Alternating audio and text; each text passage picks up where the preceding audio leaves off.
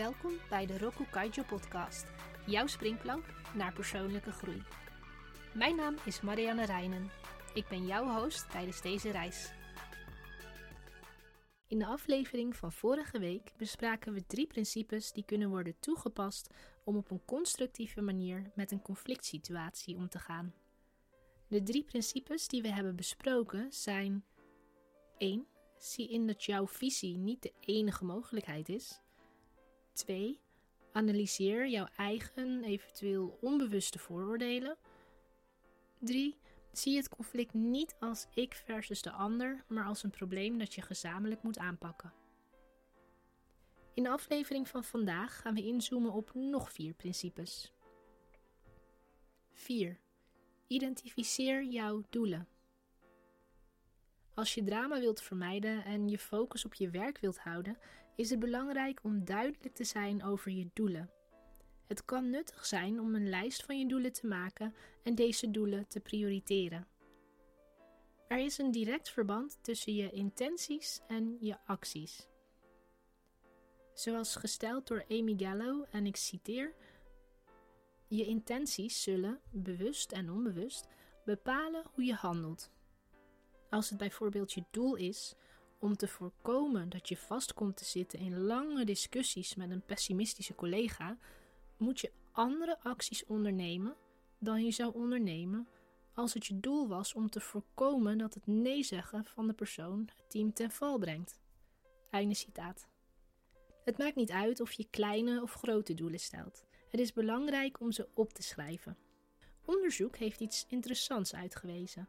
Mensen die hun doelen opschrijven of in beeld brengen, hebben 1,2 tot 1,4 keer zoveel kans om ze te bereiken. Het heeft ook aangetoond dat met de hand vastgelegde doelstellingen meer kans hebben om gerealiseerd te worden.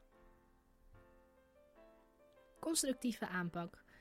Denk na voordat je handelt. Vergeet niet om naar jouw doelen terug te grijpen voordat je met jouw collega communiceert. Zo ben je meer gefocust op het einddoel. 5. Wees zeer terughoudend in het bespreken van de kwestie met anderen. We kennen het allemaal. We wenden ons tot anderen als er iets niet klopt op het werk. Wat het motief ook is: bevestiging zoeken, advies krijgen, gerustgesteld worden. Als een andere collega je gedachten bevestigt, voelt dat misschien als een opluchting. Gelukkig ben ik niet de enige die dit standpunt heeft. Deze gesprekken kunnen als roddels worden beschouwd. Roddelen kan het risico op voorkeur voor bevestiging vergroten. Roddelen straalt ook vaak slecht af op de roddelaar. Je krijgt misschien de onmiddellijke bevestiging die je zoekt, maar tegelijkertijd krijg je wellicht de reputatie om professioneel te zijn of zelfs een moeilijk persoon. Constructieve aanpak. Zoek hulp bij het op een rijtje zetten van je gevoelens of vraag bij iemand anders of je de dingen wel duidelijk ziet.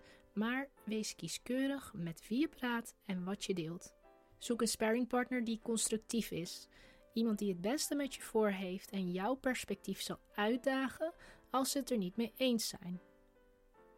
Tot slot, zorg ervoor dat deze persoon discreet is.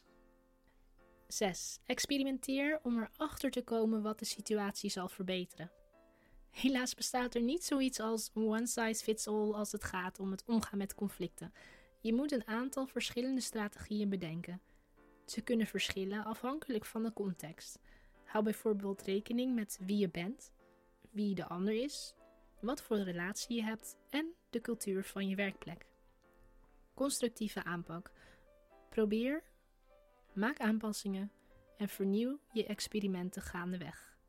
Dump de strategieën die geen resultaten opleveren en probeer in plaats daarvan iets anders. 7. Zorg dat je nieuwsgierig blijft naar de ander en hoe je effectiever kunt samenwerken.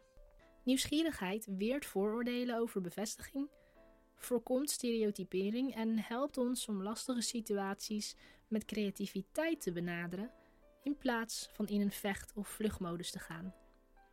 Het is belangrijk om over te schakelen van aannames naar vragen stellen. Constructieve aanpak. Betrap jezelf op negatieve patronen. Doe dan een stap achteruit en zoom uit en begin jezelf vragen te stellen. Het is natuurlijk niet mogelijk om in de toekomst te kijken en te zien wat die voor jou en je collega in petto heeft. Wees dus nieuwsgierig. Dit kan jou uit een rigide manier van denken halen, waardoor je wellicht geen oplossing voor je problemen kunt vinden.